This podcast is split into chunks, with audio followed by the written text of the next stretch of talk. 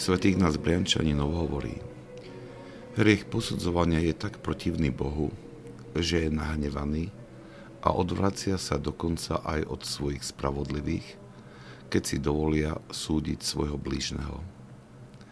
Odoberaj milosť Svetého Ducha, ako to vidíme v mnohých príkladoch, zachovaných cirkevnými autormi pre správne poučenie kresťanovo. Žiadna spravodlivosť nedáva človeku právo súdiť brata, ktorý zhrešil. Pretože Boh môže dať tomuto bratovi pravú spravodlivosť, ktorá je o mnoho skutočnejšia, než akú sme schopní sami dosiahnuť. Môžeme byť spravodliví iba v Božej pravde, ale keď súdime nášho blížneho, odmietame túto Božiu pravdu a nahradzujeme ju svojou, čo je znakom fariseizmu.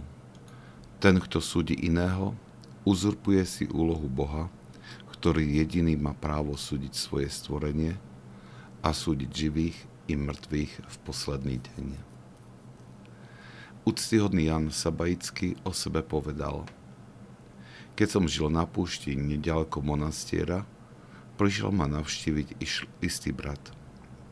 Spýtal som sa ho, ako sa darí otcom a bratom v monastieri.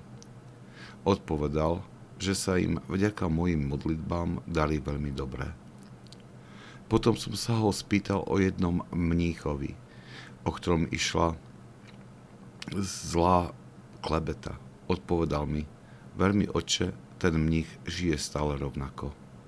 Keď som to počul, povedal som, och, a hneď som padol na zem v bezvedomí.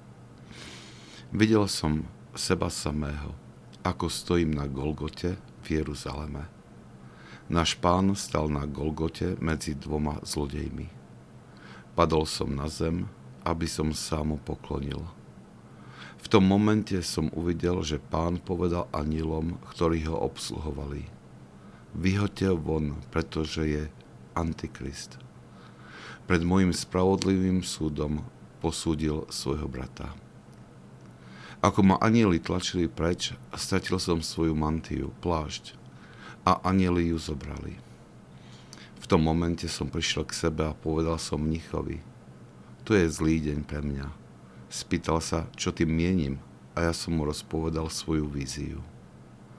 Dodal som, že strata mantie znamená, že pánova ochrana už viac nie je nado mnou. Od toho dňa som išiel hlbšie do púšte a vandroval som po nej 7 rokov. Nejedol som chlieb, nevstúpil do žiadneho obydlia a nikdy som s nikým nehovoril. Po tomto čase som znovu uvidel pána. Vrátil mi moju mantiu. Svetý Ignác Briančaninov nás poučuje o veľkej duchovnej strate, ktorá prichádza skrze posudzovanie blížnych. Hovorí o strate milosti Svetého Ducha a pridáva príklad Svetého Jána, ktorý pre chvíľkovú nepozornosť stratil túto milosť a nadobudol ju späť až po 7 rokoch pokánia. Toto poučenie i príklad sa nám môžu stať, zdať príliš nadnesené.